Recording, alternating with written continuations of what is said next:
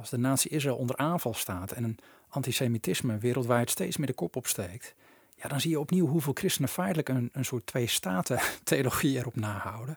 enerzijds de gelovigen, de kerk, en anderzijds Israël, waar we achter moeten gaan staan.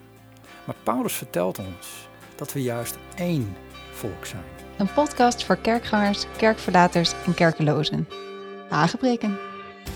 In een onzekere wereld waarin veranderingen elkaar versneld opvolgen en ons samenkomen, zingen en beleven steeds vaker onder druk komt, is een bijbelse koers houden een must en een kompas. Tuurlijk, het is jouw leven, het is jouw schip, maar de beste stuurlui, die hebben een loods. Mijn naam is Benaya en ik vaar graag een handje met je mee. Hi, fijn dat je weer luistert naar Hagepreken. Nou, om meteen maar met de deur in huis te vallen. Dit is het derde deel van een drieluik over Israël. Naar aanleiding van de wereldwijde consternatie rondom de moordaanslag van Hamas. Op zaterdag uh, eh, 7 oktober van vorige maand. Uh, we zagen een onbeschrijfelijk gruwelijke ja, marteltafereel. Wat werd aangetroffen. Uh, en dat wekte in eerste instantie de verontwaardiging van de wereld op. Dat is totdat Israël terugsloeg. En Operation Iron Sword lanceerde om nou ja, de gekidnapte burgers terug te krijgen en ook om voorgoed af te rekenen met Hamas. En dit begon, zoals je misschien wel weet, met een luchtoffensief vanwege de uitgebreide ondergrondse infrastructuur, honderden kilometers lange tunnels, die Hamas onder Gaza heeft aangelegd. Ja, en dat leidde weer tot honderden burgerslachtoffers aan Palestijnse zijde. Met het gevolg dat in minder dan een week uh, het sentiment wereldwijd radicaal omsloeg. En we zijn inmiddels bijna een maand na dato.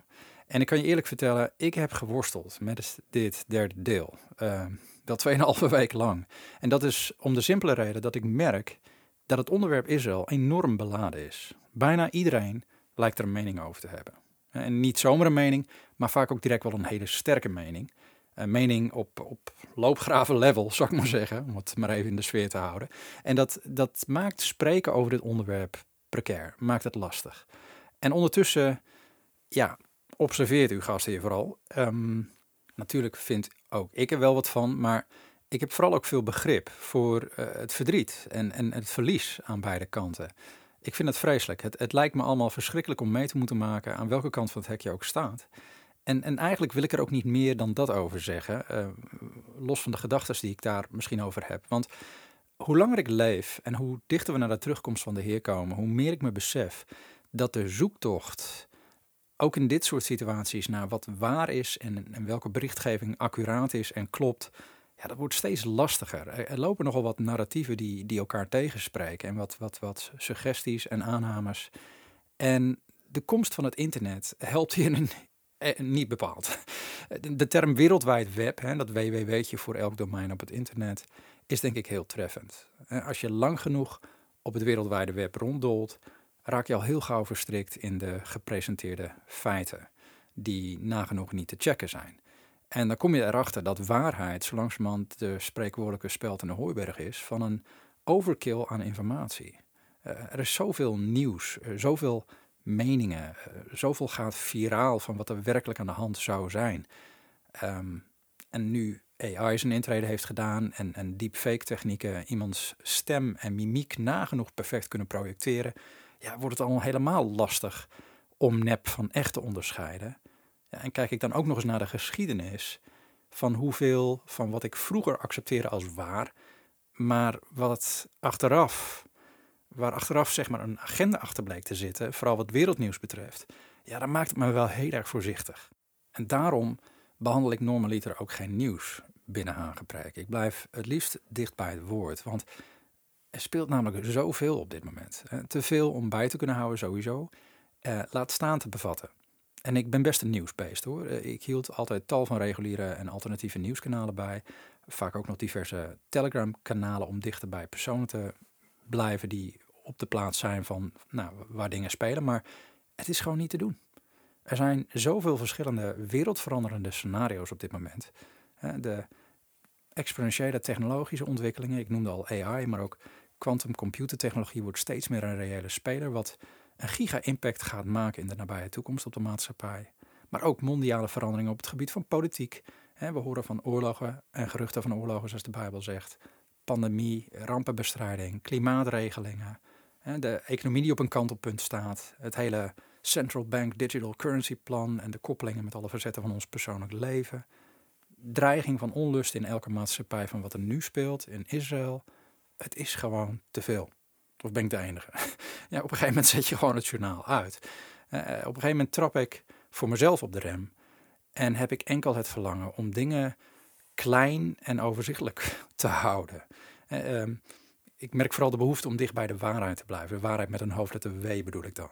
Uh, want waarheid is niet te vinden in de hoeveelheid informatie die we tot ons nemen. hoe betrouwbaar je ook denkt dat je bronnen zijn, waarheid is niet een wat. Waarheid is een wie. Het is een persoon en zijn naam is Jezus. Hij is de weg en wil ons de weg wijzen. Hij is de waarheid die we onvoorwaardelijk kunnen aannemen als betrouwbaar. En hij is ons leven, het echte leven, wat telt. En dat lijkt een vlucht, maar misschien is het ook wel de bedoeling dat hij onze schuilplaats is. De grot waarin we ons verstoppen, zoals een Elia, terwijl de storm woedt om ons heen. En als ik dan de tijd neem om meer in het woord te zijn, meer de schriften te doorforsen om iets van mijn eigen leven te begrijpen en de tijd waarin hij ons plaatste, ja, dan moet ik wel zeggen dat ik dat apocalyptische gevoel niet kwijtraak dat we heel dichtbij zijn. Dichtbij de climax waarin de beginnende weeën over zullen gaan in heftige barensweeën. Ik heb het hier eerder over eh, gehad in aangepreken. Maar goed, ik ben dit drieluik wel begonnen rondom Israël. En dat deed ik eigenlijk uit bezorgdheid vanwege de polarisatie die ik zie, ook in de kerk, rondom dit thema. En onder andere bekeken vanuit dat gezichtspunt kan ik niet anders dan concluderen. Er is iets geestelijks aan de hand. Uiteraard is dat natuurlijk ook wel in het natuurlijke zichtbaar, hè, buiten de kerk. Want er is niets logisch aan het feit dat nou ja, de hele islamitische wereld met zijn, wat is het, 1,6 miljard moslims, het niet kan verkroppen dat er 9 miljoen Joden wonen op dat kleine stukje land. Wat is het? 22.000 kilometer, twee derde van Nederland. En de protesten, ja, die zijn ook niet helemaal te reduceren tot humanitaire bewogenheid. Dat is wel duidelijk, want ja, we hebben meer situaties gehad. Hè? Assad heeft ook een half miljoen, en de regering van Syrië, moslims gedood. En daar krijgt geen aan na. Een crisis die we momenteel hebben, anderhalf miljoen Afghanen die Pakistan worden uitgezet, loopt ook niet in de kijker. Dus er, lijkt een soort selectieve verontwaardiging in de wereld ook te zijn. En want het gaat om Israël. En dan blijken dus ook dat heel veel moslims, van Marokko tot Indonesië, hoewel er altijd oneenigheid onderling is, ze blijken in één keer unaniem. Eensgezind. Israël moet van de kaart, Joden moeten worden gelinst. Uitzondering dagen later, maar over het algemeen. En dan zie je dat betogers in niet-islamitische landen wereldwijd ook dat kekke koortje overnemen. Zo van vrijheid voor Palestina van de rivier tot de zee. Het klonk zelfs in onze eigen Tweede Kamer nou te bijna. genocidale wensen van mensen die overtuigd zijn dat er genocide plaatsvindt. Doesn't make sense. hoe je er ook over nadenkt, het is wel opvallend. Hier speelt een hoop. Maar wat raakt mensen nu zo enorm? Wat maakt dat dit conflict meer losmaakt wereldwijd dan elk ander conflict. En belangrijk voor ons is, wat maakt dat alle gedoe rondom Israël ons christenen zo raakt? Ja, en dan realiseer ik me dat om dit een beetje fatsoenlijk voor je uit te kunnen pakken, heb ik iets meer nodig dan het standaard half uurtje, drie kwartier dat deze podcast normaliter aanhoudt. Juist ook omdat Hagebreken niet is ingericht op het behandelen van actualiteiten. Um, ik hoop dat ik je goed kan meenemen in deze wat langere aflevering, waarin we even voorbij het Bijbelpierenbadje gaan en dat het te pruimen is voor je. Want ik geloof dat het belangrijk is om in kaart te brengen waarom het Israël gebeuren juist ons als christenen raakt. Nou, vooropgesteld wil ik nogmaals benadrukken dat oorlog en alles wat het veroorzaakt gewoon verschrikkelijk is. Maar het is ook mijn stellige overtuiging en ervaring vanuit het leven en werken in het Midden-Oosten dat zaken nooit, maar dan ook nooit, zo zwart-wit liggen als wat de meeste aandacht krijgt in de reguliere media en in de multimedia. En vandaar dat ik al eerder zei, ik, ik, ik hoop dat wij als christenen geen selectieve tranen zullen laten, maar ondanks alle meningen en zienswijzen blijven bidden en getuigen van de enige hoop voor een ieder, Jood en Palestijn. Dat is Jezus, Yeshua Mashiach. Um, desalniettemin, ik denk dat het voor de meeste christenen wel duidelijk is dat dit een, ten diepste een geestelijk conflict is. En dat we ook uiteraard weten dat wij niet te strijden hebben tegen vlees en bloed, hè, zegt de Bijbel in Efeze 6, maar tegen de overheden, tegen de machten, tegen de wereldbeheersers van de duisternis van dit tijdperk, tegen de geestelijke machten van het kwaad in de hemelse gewesten, zegt de Bijbel. Maar Satan, die door de Heer Jezus wordt getypeerd als mensenmoordenaar van de beginnen, hè, um, gaat rond als een woedend beest, als een brullende leeuw, zoekende wie hij kan verslinden. Ja, en dat liet hij dit keer wel heel duidelijk zien. Zijn handtekening staat erop. Autopsiebeelden en beelden van de Hamas bodycams. Wauw. Ehm, ik kon het niet aanzien. Ik kan je alleen enkel zeggen, het was beestachtig. En, en, en in mijn overtuiging satanisch van origine. En ik snap dat de wereld nu gefocust is op de spin-off, die eveneens enorm is en enorm schrijnend. Ehm, maar daarvan zeg ik ook, bedenk wel, ook dat ligt in Satans straatje. Want Satan heeft namelijk een hartgrondige haat naar elk mens. Simpelweg omdat we geschapen zijn als beelddragers van God en de schepping. En daarom gaat zijn venijn veel verder dan Israël. Zijn bloedlust gaat verder dan naar één volk. Hij verheugt zich over een maximale vernietiging van elk menselijk wezen. En het is belangrijk om dat te blijven beseffen als je hier naar kijkt. En toch kan je je afvragen wie of wat is Israël dat dit zoveel losmaakt in de wereld en zoveel haat oproept in haar vijanden. En waarom maakt het veel christenen zo, ja, zo verbolgen of juist, juist niet? Ehm, hoe kan het dat wij onderling een verdeeldheid ervaren tussen degenen die kijken naar de humanitaire crisis versus een groep die oproept om, ondanks wat er gebeurt, achter Israël te gaan staan? Nou, vorige keer zei ik al dat de oproep om achter Israël te gaan staan eigenlijk twee gedachten blootlegt. Twee gedachten die bewust of onbewust als uitgangspunt genomen worden door veel christenen. Namelijk ten eerste hoe wij als christenen denken over het land Israël en ten tweede hoe wij onszelf zien. En wat dat eerste betreft noemde ik al dat de Bijbel ons duidelijk laat zien dat Israël een volk is, niet een land. En dat is verwarrend in het licht van het feit dat het land ook Israël heet nu, de natie Israël. Maar Israël is allereerst een volk. Een volk dat weliswaar een land werd beloofd door de Heere God en hier ook in mocht wonen, maar het mag duidelijk zijn dat het een land was wat we vandaag kennen, dat naar een volk genoemd is. Niet andersom. Maar mocht je hier vraagtekens over hebben, dan verwijs ik even naar de vorige aflevering, omdat ik hier anders in herhaling gevallen. Um, maar het enige wat ik nog wil benadrukken is dit. Wat er ook gebeurt, Gods agenda gaat gewoon door. Of het volk Israël nu eigenaar van de grond is, rechts van de Middellandse Zee of niet. Ook de Heer Jezus, hè, ik vertelde het vorige keer, werd gewoon geboren in Bethlehem, groeide op in Nazareth, predikte in Judea, Samaria, Jeruzalem, in dat bezette gebied destijds. En alle profetieën die over hem waren uitgesproken, voor de eerste etappe van de Messias, zullen we maar zeggen, kwamen gewoon uit. Dus waarom zou het nu anders zijn? En die gedachte die zou een ieder die Israël als land lief heeft en gelooft dat het land de Joden niet mag worden onthouden, ja, die zou je gerust moeten stellen. Of in ieder geval ontspannender moeten maken, hoop ik dan. Niet waar? Gods plannen zullen namelijk altijd doorgaan. Wie er ook binnenwalst op dat stuk grond, wat er ook gebeurt met Israël als volk, hij is de bewaarder van Israël die niet sluimert nog slaapt, zegt Psalm 4 vers 4. En we doen er goed aan als christenen om dit in ons achterhoofd te houden. Dat vooraf. Maar toch kun je afvragen, waarom ligt Gods prioriteit dan niet op landsbehoud? Waarom zat het God niet dwars dat er geen Joodse koning of machthebber de regie had? Ehm, slechts één antwoord kan ik daarop geven. Hij was op hartenjacht. En dat vertelde ik ook in de vorige aflevering. Een koning is namelijk een koning van een volk. Anders ben je enkel een landeigenaar. Een, een koning is ook geen koning als hij enkel een land heeft waarin de inwoners hem niet erkennen als hun koning dan is hij wetstechnisch misschien wel een koning, maar in de ogen van zijn volk is hij hoogstens, nou ja, wat wij hebben, een vrij visitekaartje. Of, of nog erger, als ze hem verwerpen in hun hart, een soort despoot. In elk geval niet hun koning. En om die reden wist de Heer Jezus, ik moet hun hart hebben. Daar draait het om. En daarom zond hij zijn discipelen uit om mensenharten te veroveren. En niet om dat stuk grond te claimen of dat stuk grond veilig te stellen. Dat is van een latere orde.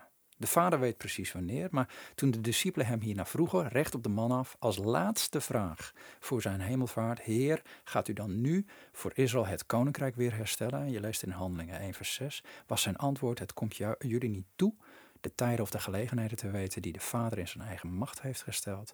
Maar u zult kracht ontvangen van de Heilige Geest, die over u komen zal en zult mijn getuige zijn. In heel de wereld. Oftewel, getuigen van mij, niet van een land. En ook niet van Israël. En vandaar dat je ook geen oproepen vindt in het Nieuwe Testament aan de gemeente om achter Israël te gaan staan wanneer de Joden in het land bedreigd worden. En ook toen, ja, we hadden geen Hamas toen, maar de Romeinen, die stonden ook de Joden naar het leven. En uiteindelijk dusdanig dat ze werden verdreven uit het land. Maar het herstel van het koninkrijk voor Israël was nog niet aan de orde. Wanneer dit wel zover is, dat weet de Vader. En tot die tijd drijven wij op de golven van zijn profetisch woord. Dus het is een kwestie van vertrouwen. Wel doen wij er als christenen goed aan, nu een kleine 2000 jaar later, om de huidige toestand waarin het Joodse volk woonachtig is op het grondgebied van weleer, dat we dat niet inkleuren alsof dat nu al de vervulling is van het verlangen van de eerste discipelen naar het herstel van het koninkrijk voor Israël. Begrijp je dat? De, de natiestaat Israël heeft namelijk helemaal geen koning. en wil dat waarschijnlijk ook niet eens.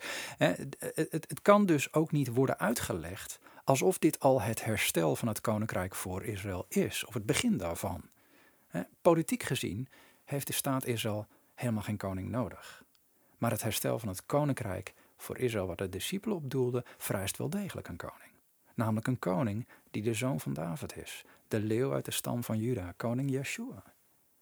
Vandaar dat het dus aan ons is, als discipelen van Jezus, Jood en niet-Jood, om zijn woorden ter harte te nemen om dit herstel voor te bereiden. Anders gezegd, onze oproep moet niet zijn: ga achter Israël staan. Onze oproep moet zijn: scha je achter de koning van Israël. Want geen koning, geen koninkrijk voor Israël. God heeft nu eenmaal meer op de agenda staan dan een politieke staat. Meer dan een Joods grondgebied. Begrijp je wat ik bedoel? Maar goed, ja, ik, ik weet dat ik daar een paar knoppen in druk soms bij sommige christenen. Want die zeggen dan, is dat, is dat land dan niet belangrijk bijna? Ja, zeker wel. Maar we moeten niet vergeten dat zelfs het verlangen van velen om achter Israël te gaan staan, primair een beweging moet zijn richting het samenbrengen van een volk. Niet per se landsbehoud. Natuurlijk gaat God nog wel wat met die grond doen. Jezus komt niet terug naar Amsterdam. Hij zal voeten zetten op de Olijfberg. En het woord vertelt ons niet voor niets dat hij het zijn land noemt. Daar denken heel veel mensen ook niet over na. Maar als God het heeft over Israël, zoals bijvoorbeeld in een bekende laatste dagen tekst, uh, wat is het? Pak maar even bij, Joel 3. Dan heeft hij het niet over de grond. Hij zegt namelijk, dat staat hier in Joel 3 vers 1, want zie in de dagen van in die tijd zal ik een omkeer brengen in de gevangenschap van Juda en Jeruzalem. En Juda, dat is ook duidelijk, heel duidelijk de Joden. En dan zal ik alle heidevolken bijeenbrengen en hen doen afdalen naar het dal van Jehoshaphat. En daar zal ik met hen een rechtszaak voeren vanwege mijn volk en mijn eigendom Israël, dat zij onder de heidevolken verstrooid hebben. Ja, wat hebben ze verstrooid onder de heidevolken? Een stuk land? Nee, dat kan niet eens. Het volk Israël werd verstrooid. Maar dat volk noemt hij al, niet alleen mijn eigendom Israël, hij verwijt ook nog eens alle heidevolken daarna in het volgende vers, mijn land hebben zij verdeeld. Dat zijn dus twee dingen. God heeft een volk dat de heiden hebben verstrooid. En hij heeft een land wat de heidenen hebben verdeeld. En beide zijn zijn eigendom, maar er is er maar één die Israël heet. Dat is het volk. En geschiedkundig is dat landje Pik waar God naar verwijst natuurlijk waar gebleken. Het land waar hij Israël wou doen wonen, is inderdaad aan de lopende band verdeeld. Ik bedoel, de Babyloniërs, de Persen, tegenwoordig Iran, de Grieken, de Hashemieten, de Romeinen. Iedereen probeert het in te lijven. En later krijg je, wat had je allemaal? Byzantijnen, Islamitisch kalifaat, eh, dan weer de kruisvaders, ook heidenen trouwens, Turkse Mamelukken, Ottomanen, Britten. Het ging maar door. En wie weet gebeurt het nog wel een keer. Wie zal het zeggen? Al denk ik het niet, maar dat is een ander onderwerp. Maar als een paal boven water staat, het land is van God zelf. Hij bepaalt dus wat ermee gebeurt. Daar hoeven wij ons gelukkig als gelovigen niet druk over te maken. Wij dienen ons enkel te richten op de verovering van harten, niet van een land. En ik hoop dat je dit voor jezelf kan loslaten als je een Israël-liefhebber bent. Maar dat is voor sommigen lastig. Goed, misschien denk je, ja, het is nu inmiddels wel duidelijk bijna, land, volk, oké. Nou, ik noem dit expres veel en vaak, want de kerk heeft al eens eerder het idee gehad dat zij eigenhandig zorg moesten dragen om dit land veilig te stellen. Ik, weet niet of je dat nog herinnert, maar Er klonken oproepen toen ook al om Jeruzalem te bevrijden. Dat waren de kruistochten. En al eerder vergaten we dat de gemeente van Christus niet te vechten heeft tegen bloed en vlees, maar hele andere vijanden heeft. En ik hamer hier ook zo op, omdat ik ja, zoveel appjes voorbij zie komen en allerlei Telegram-groepen krijg toegespeeld, waarvan ik af en toe eerlijk gezegd schrik als ik zie wat mijn mede-christenen schrijven. En dan denk ik, als sommigen van ons niet uitkijken, met name bepaalde hele populaire messiasbeleidende sprekers, en dan zeg ik verder geen namen, ja, dan praten we voor onszelf weer goed dat we vergelden en dat we met fysieke wapens het beloofde land moeten veiligstellen. Weer in de naam van wat we geloven als christenen. Maar volgens mij lagen daar al een hoop kruistocht brokken. En als we zodoende niet uitkijken, dan halen we twee dingen door elkaar. Ten eerste onze opdracht als discipelen van Jezus naar zowel Joden als niet-Joden, let wel. En ten tweede de staatsrechtelijke strijd van Israël als natie, gewoon politiek. Kijk, en het is begrijpelijk dat staatsburgers van een land, in dit geval Israël, genoodzaakt zijn veiligheid te borgen. En als dit via militaire middelen gaat, ben je als burger deelgenoot van die strijd. Dat is noodzakelijk. Hè? Je wilt zo'n aanslag niet nog eens een keer meemaken.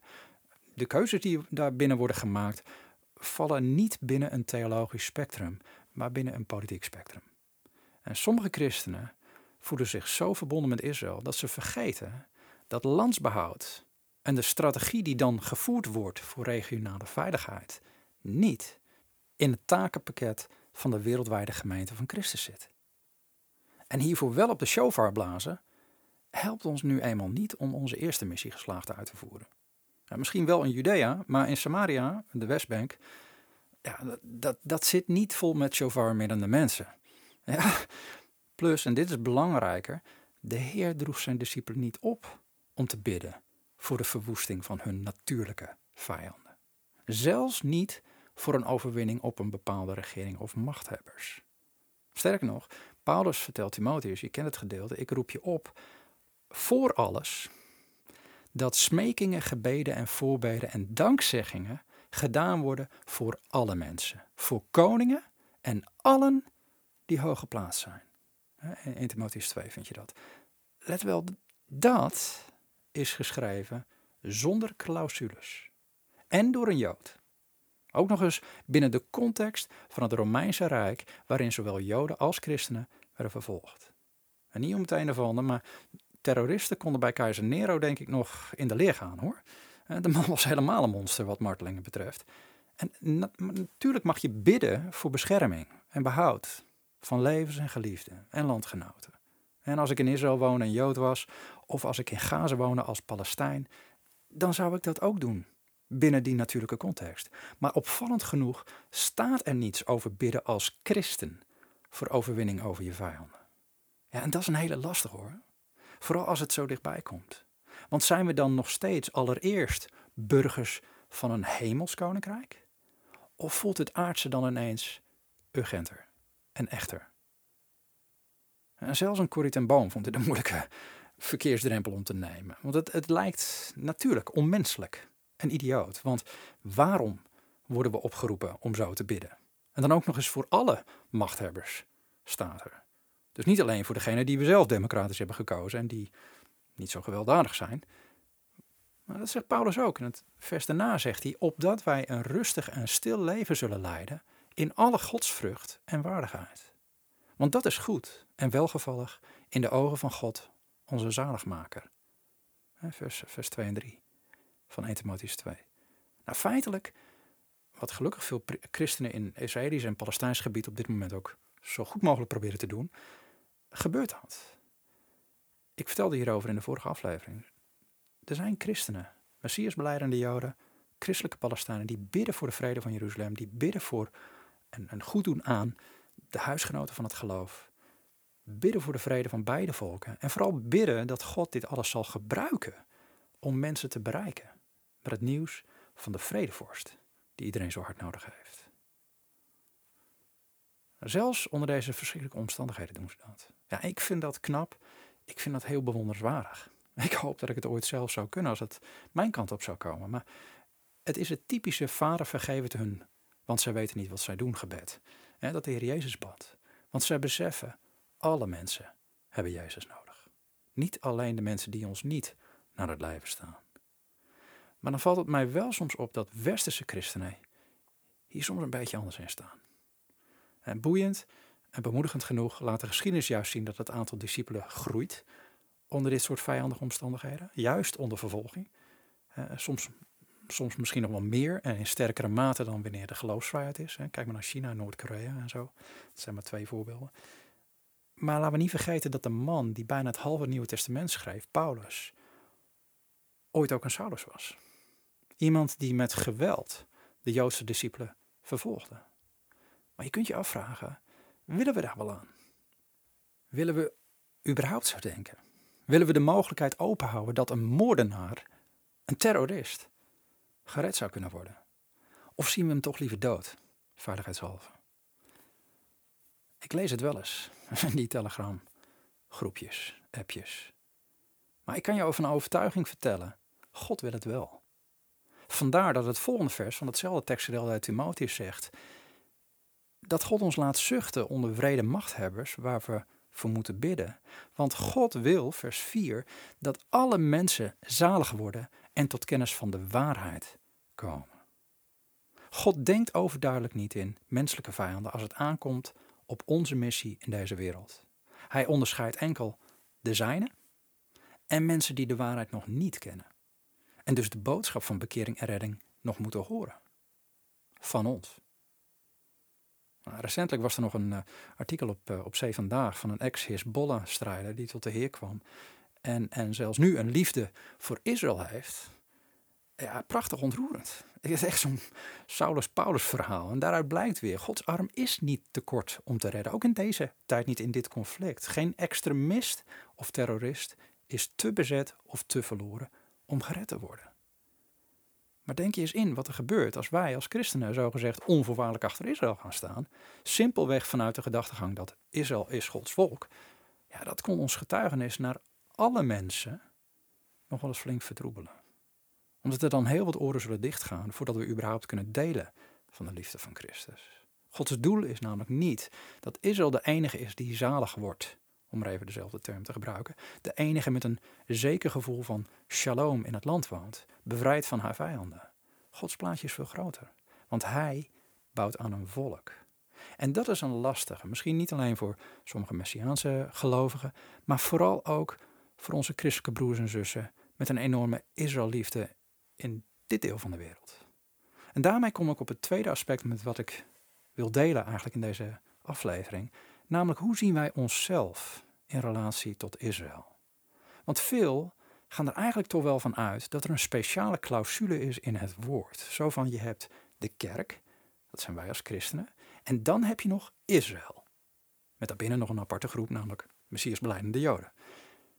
En wij moeten juist nu achter Israël gaan staan, zeggen mensen nou. Waarom? Omdat het Gods volk is. En daarom mogen we eveneens bidden dat ze veilig zijn en bevrijd zullen worden van hun vijanden. Dat ze hun vijanden zullen verslaan.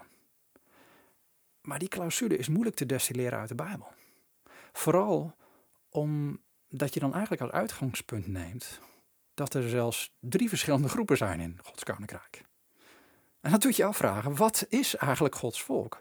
Beter gezegd, wie zijn dat dan? Want het wordt vaak gezegd, hè, het, eh, Israël is tenslotte wel Gods eigen volk. Zijn oogappel. Misschien heb je dat wel eens gehoord. Nou, die opmerking die komt uit Zachariah 2 vers 8. Pak hem er even bij. En daar staat, zo zegt de Heer van de legermachten. Nadat hij heerlijkheid heeft beloofd, heeft hij mij uitgezonden tot die heidevolken die u beroven. Want wie u aanraakt, raakt zijn oogappel aan. Nou, dan zou je het hebben, zou je zeggen. Raak de oogappel van God niet aan. Nou, dat hoor je dan. Maar wat men vaak vergeet, is dat de tekst nog wel verder gaat. Want er is een reden dat hij werd gezonden tot de heidevolken die zijn oogappel En het volgende vers lees je waarom. Daar staat vers 10. Juich en verblijd u, dochter van Zion. Want zie, ik kom en ik zal in uw midden wonen, spreekt de Heer. Nou, prachtig zeggen we dan. Hè? Immanuel, God met ons, de Heer komt wonen in het midden van zijn volk. Hè? Israël dus, de dochter van Zion. Maar dan zegt het in vers 11, veel heidevolken zullen op die dag bij de Heer gevoegd worden. En zij zullen mij tot een volk zijn. Misschien wel tot één volk zijn, want er staat: Ik zal in uw midden wonen. Ja, dat is boeiend. Hij spreekt namelijk nog steeds tot de dochter van Sion. Maar hij zegt niet: Ik zal in uw midden wonen, dochter van Sion, en ik zal ook nog in het midden wonen van de heidevolken.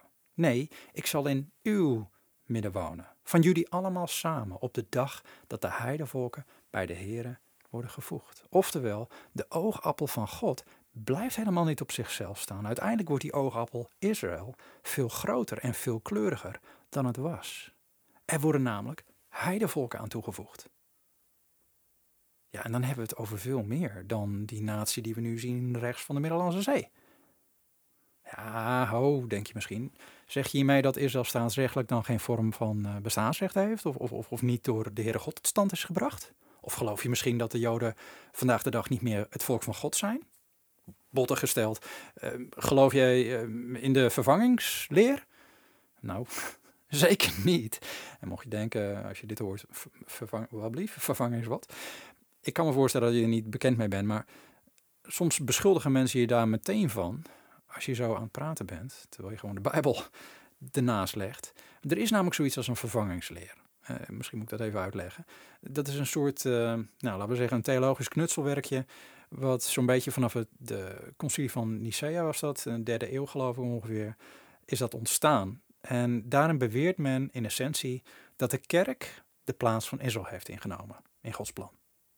En aanhangers van deze vervangingsleer geloven dus ook dat de Joden niet langer Gods uitverkoren volk zijn en dat God verder geen specifieke toekomstplannen heeft voor het volk van Israël. En dat betekent ook dat alle beloftes die in het Oude Testament zijn gedaan aan het Joodse volk en die betrekking hebben op het land, waarin zij sinds 1948 weer woonachtig zijn, dat die allemaal vergeestelijk worden. Nou, dat is lastig. Ik denk dat je dat in de praktijk niet heel erg lang volhoudt. Uh, daar zou ik ook een aflevering aan kunnen wijden, maar dat doen we nu niet. Toch is dit tijdlang een populaire denktrand geweest. En ook vandaag de dag kom je dat nog wel eens tegen. ik weet dat er momenteel zelfs een video in omloop is die het mysterie van Israël zegt op te lossen. Door te stellen dat God helemaal zijn hand niet heeft gehad in wat we nu zien aan Israël op deze locatie als staat. Maar dat dat puur door mensenhanden is bekokstoofd. En dan ook eens nog ja, satanisch geïnspireerde mensenhanden. Nou, ik zal er nu niet op ingaan, maar feitelijk bouwt ook die video in de basis door op de vervangingsleer. Zo van Israël heeft afgedaan en Gods volk, dat is eigenlijk gewoon nu de kerk.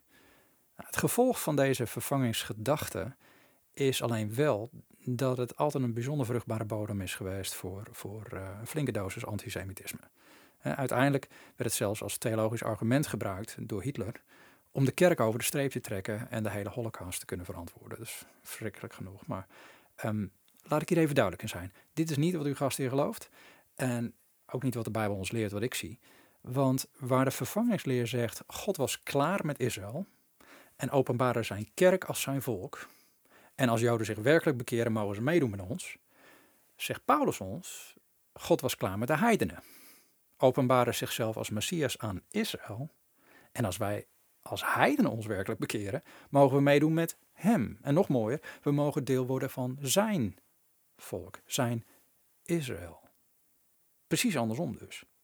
Ja, en gek genoeg beseffen maar weinig christenen hoe die Bijbelse weer, uh, realiteit, dat wij deel mogen worden van Gods volk, tegelijkertijd ons hele achter Israël staan eigenlijk ook weer een beetje onderuit haalt. Want hoe kun je er nou ergens achter staan als je er deel van bent? Nou, misschien moet ik dat ook nog even toelichten, want onze nieuwe verstandshouding als heidenen in relatie tot Israël is namelijk niet iets waar veel nadruk op gelegd wordt in kerken. Zelfs niet nu Israël zo'n actueel thema is geworden. De vervangingstheologie, die beweert dat Israël heeft afgedaan en enkel de kerk nog overblijft, die is niet meer zo in zwang vandaag, merk je vandaag de dag. Maar dat andere paradigma, die andere mindset, dat je naast de kerk ook nog de Joden hebt, apart, als Gods volk, dat is bekender. En het, heeft ook weer, het raakt ook weer een bepaalde leer, de zogenaamde bedelingenleer, ga ik nu ook even niet op in.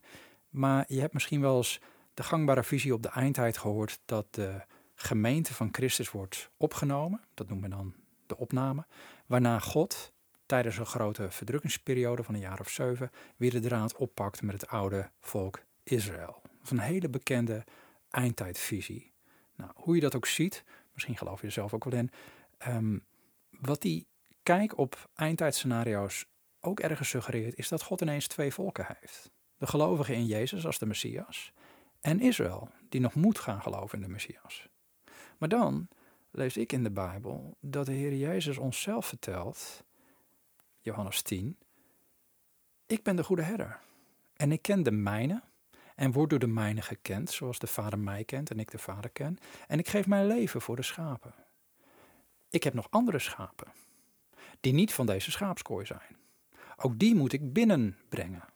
En zij zullen mijn stem horen en het zal worden één kudde en één herder. Nu appelleert die vervangingsleer hier ook aan door te zeggen, zie je wel, het is allemaal één kudde, één pot nat.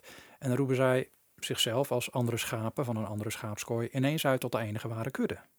Maar Jezus zegt, er zijn schapen van buiten de schaapskooi, Israël. Schapen die binnen gebracht moeten worden.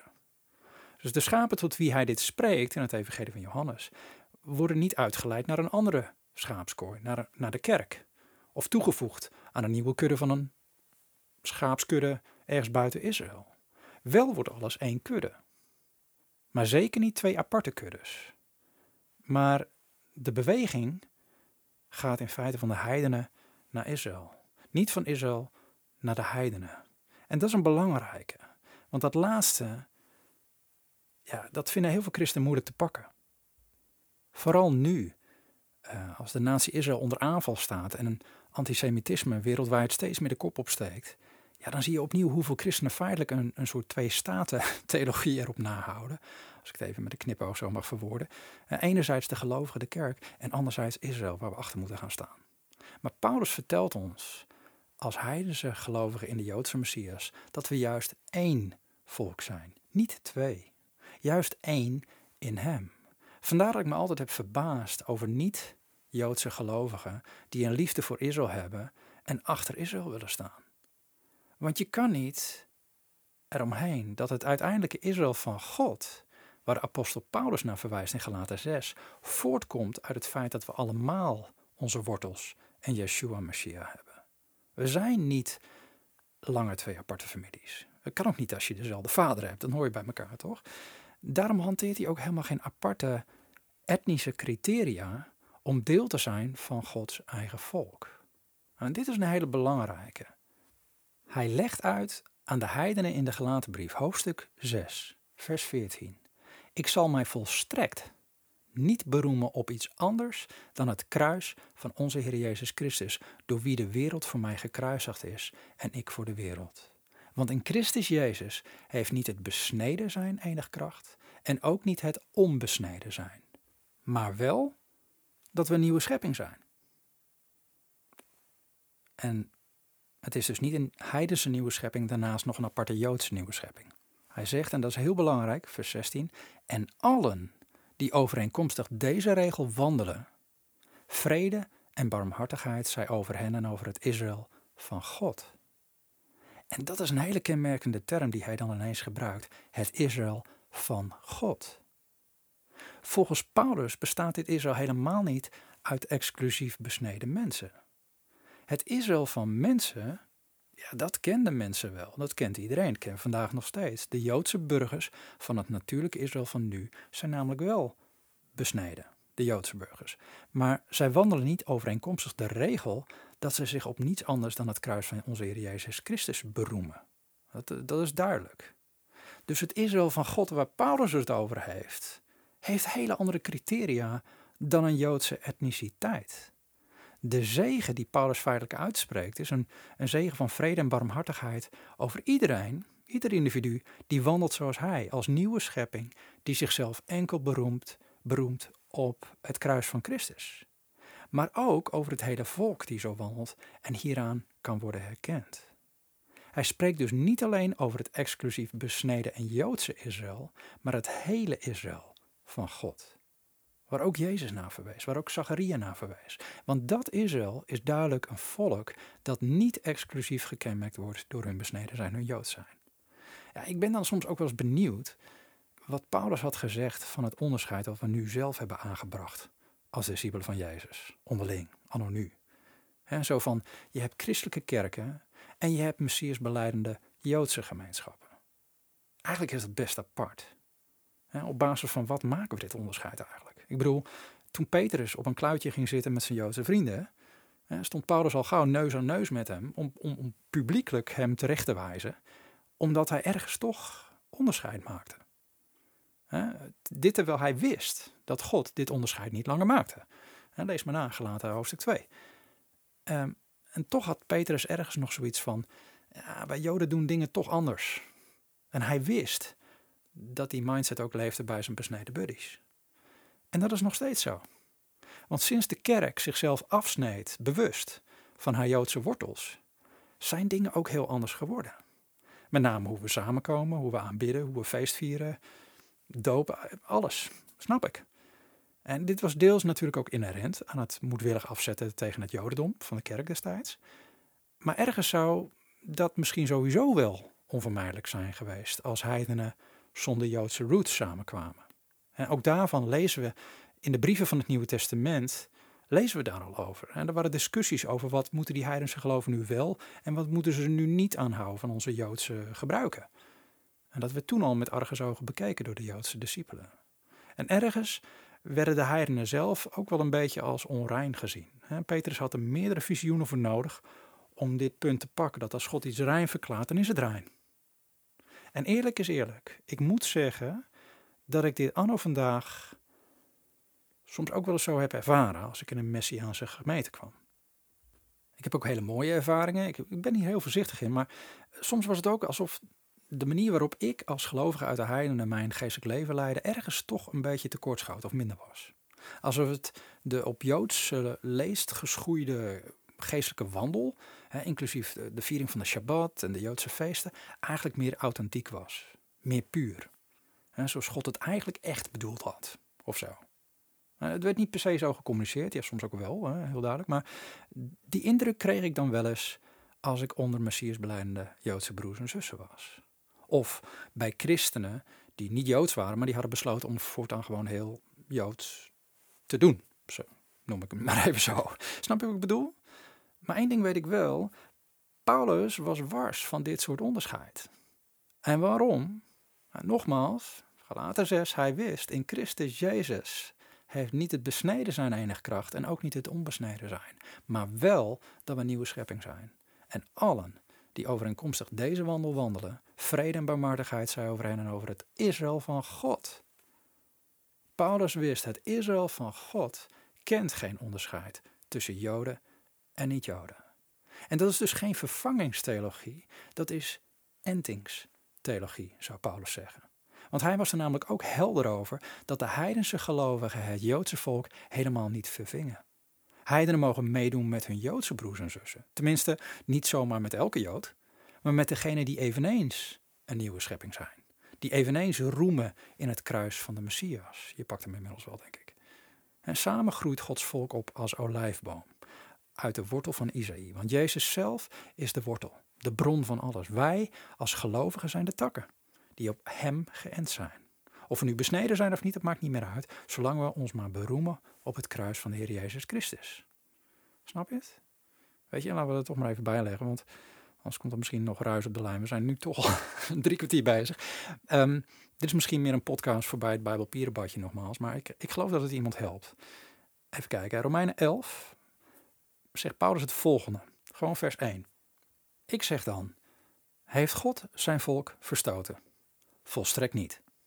Nou, met die opmerking torpedeer je dus al in één keer de vervangingsleren.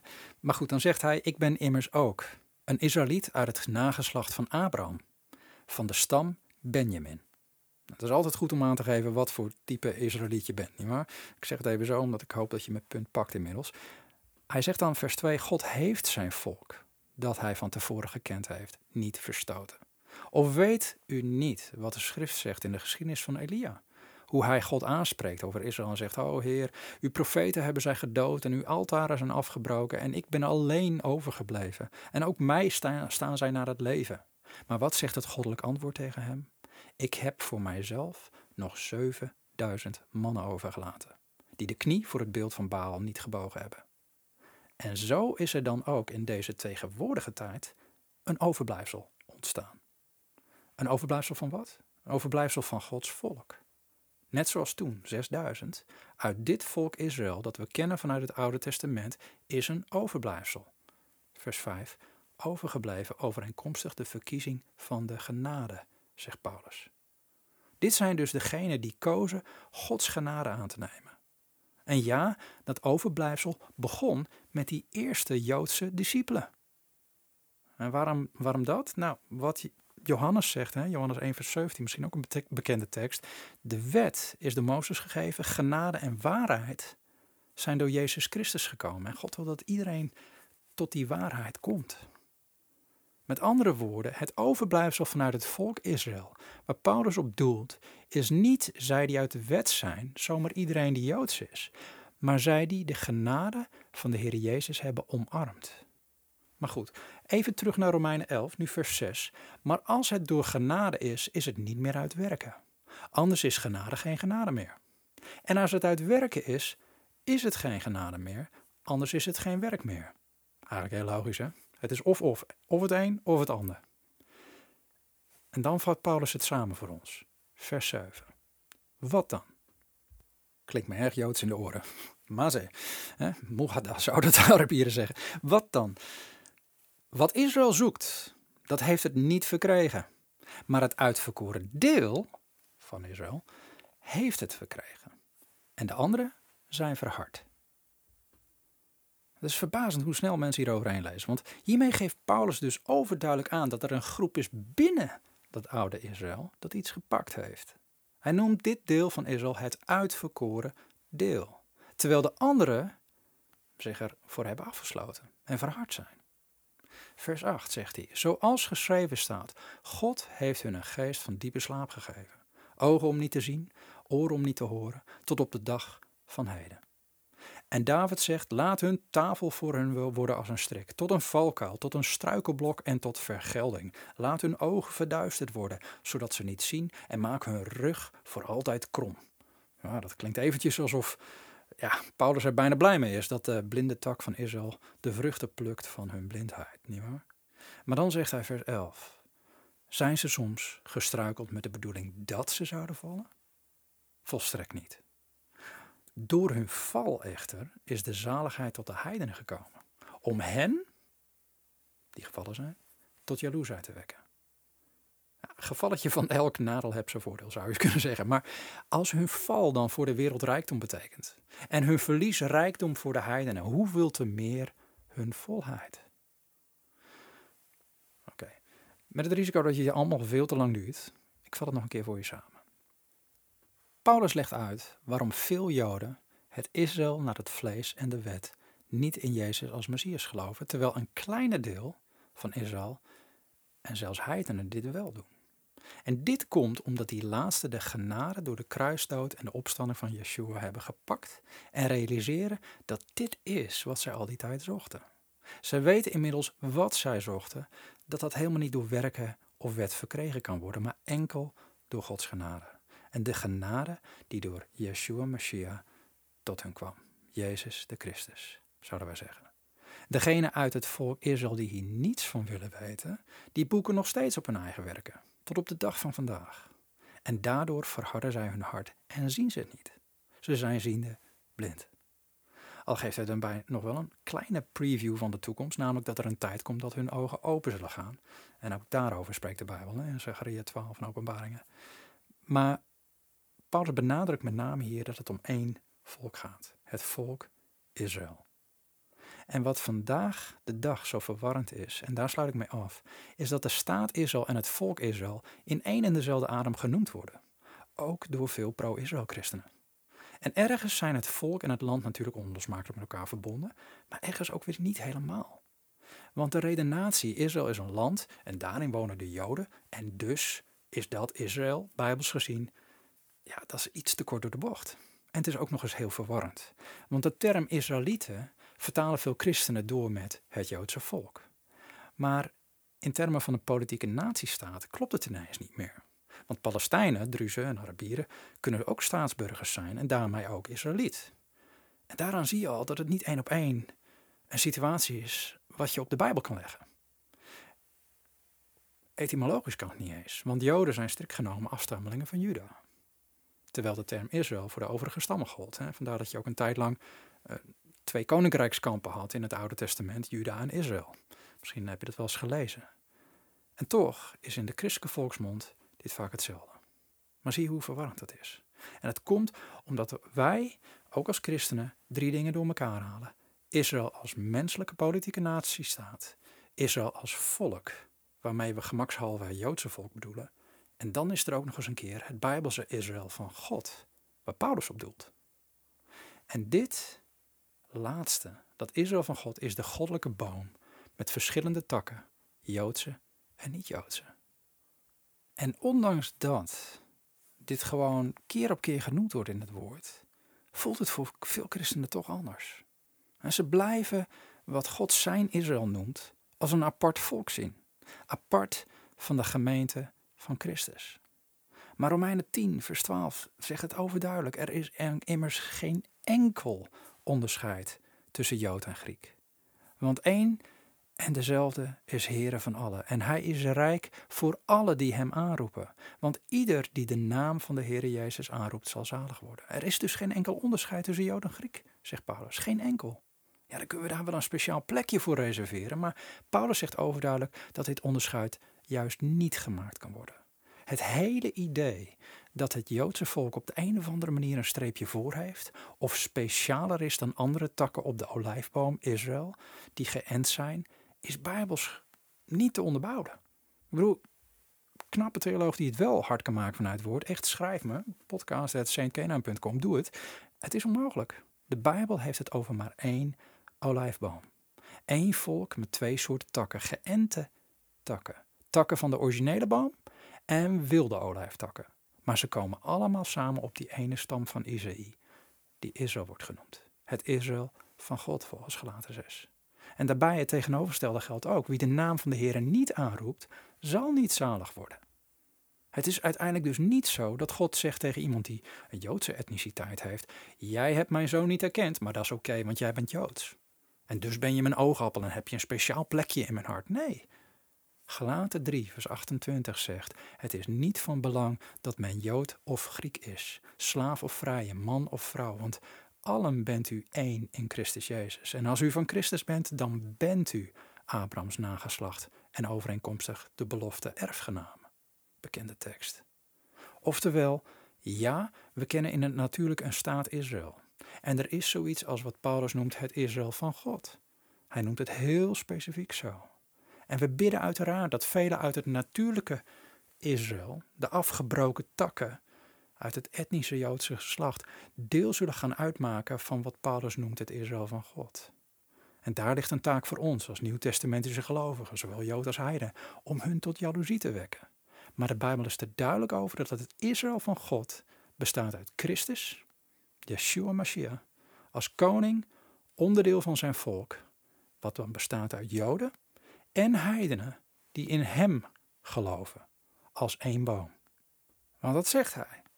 Dat is echt het laatste tekstgedeelte dat ik erbij pak, want we komen bijna tot op een uur hier. Maar Romeinen 11, dan zegt hij het heel duidelijk, vers 17. Als, u, als nu de enige van die takken afgerukt zijn, en u, die een wilde olijfboom bent, jullie heidenen, schrijft op de Romeinen, in hun plaats bent geënt en mede deel hebt gekregen aan de wortel en de vettigheid van de olijfboom, beroem je dan niet tegenover de takken. Zeg niet, je bent beter. Want als je je beroemt, u draagt de wortel niet. De wortel draagt u. En we weten wie die wortel is. Dat is Christus die ons alle draagt, die zichzelf bovendien aankondigt.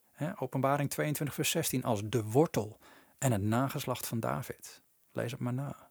En Paulus zegt, vers 19, u zult zeggen, de takken zijn afgerukt, opdat ik zou worden geënt. Ja, dat is waar. De ongeloof zijn zij afgerukt. En u staat door geloof. En dat is dus waar de vervangingsleer parkeert. En ze zeggen, oh, de Joden weg, wij in hun plaats. Maar Paulus zegt, geen hoge dunk hebben van jezelf. Vrees. Want als God de natuurlijke takken niet gespaard heeft, dan is het ook mogelijk dat hij u niet spaart.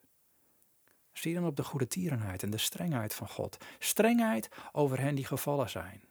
Over u echter goede tierenheid als u in die goede tierenheid blijft. Anders word je ook afgehouden. En ook zij, zegt Paulus, wie? De originele takken, de Joden, zullen als zij niet in het ongeloof blijven, geënt worden. Oftewel, zij zullen deel worden van het Israël van God, maar dat zijn ze niet automatisch. Want, vers 23, God is machtig hen opnieuw te enten. Want als u afgehouden bent uit de olijfboom, die van nature wild was, en tegen de natuur in op de tamme olijfboom geënt bent, hoeveel te meer zullen zij die de natuurlijke takken zijn geënt worden op hun eigen olijfboom.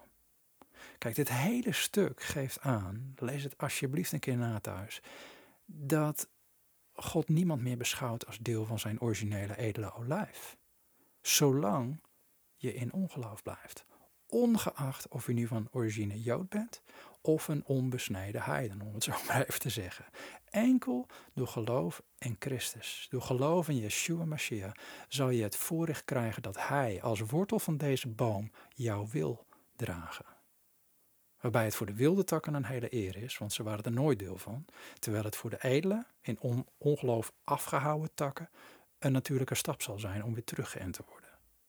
Vandaar dat je ook niet als uitgangspunt kan nemen, zoals heel veel mensen onderwijzen, dat de Joden per definitie Gods volk zijn. In de zin dat zij de olijfboom zijn die Israël heet. Paulus torpedeert het volledig. Als je in ongeloof bent, ben je er niet meer deel van. Vandaar dat hij zegt, hè, Romeinen 3 zegt het ook zo mooi, alle hebben gezondigd en missen de heerlijkheid God en worden om niet gerechtvaardigd door zijn genade, door de verlossing in Christus Jezus. Eigenlijk is het altijd al zo geweest. Vreemdelingen konden zich ook bij de Heer voegen. Hè, ehm, het, is een huis gemaakt van allerlei takken, een huis van gebed voor alle volken. Hè. De Bijbel staat vol van dit soort dingen.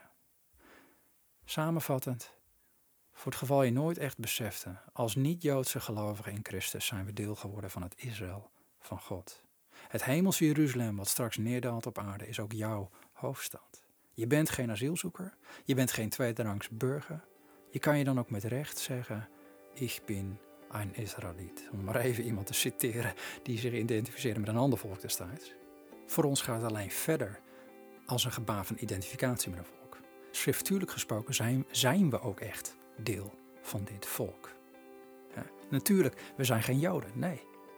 Maar we zijn wel Israëlieten geworden doordat we geënt mochten worden als wilde takken op de edele olijf, waarvan de wortel Christus Jezus is, Yeshua Mashiach. Moeten we dan achter Israël gaan staan? Nou, theologisch technisch kan het dus niet. Je kan nergens achter staan als je er onderdeel van bent. Maar het verklaart wel waarom veel christenen een speciaal gevoel krijgen en ergens een soort hartsconnectie voelen bij Israël. Niet wetende dat het vaak genoemde gevoel van thuiskomen te maken heeft met die geestelijke realiteit. Dus nee, je kan niet achter Israël staan. Je bent deel van Israël, van Gods Israël. En tegelijkertijd, ja, je kan als achter Israël staan, achter heel Israël, achter heel de olijfboom. Dus dat betekent alle takken die erop geënt zijn. Messias beleidende Joodse takken, wilde olijven, Palestijnse christenen, Iraanse gelovigen, Syrische christenen, zelfs Nederlanders. als ik dan een pleidooi mag doen, ga ik ook even staan achter de takken die vervolgd worden. Noord-Korea, China, India, Nigeria, Sudan, wat hebben we tegenwoordig? Want die worden gevolgd en gemarteld, net zo goed als wat we zagen recent.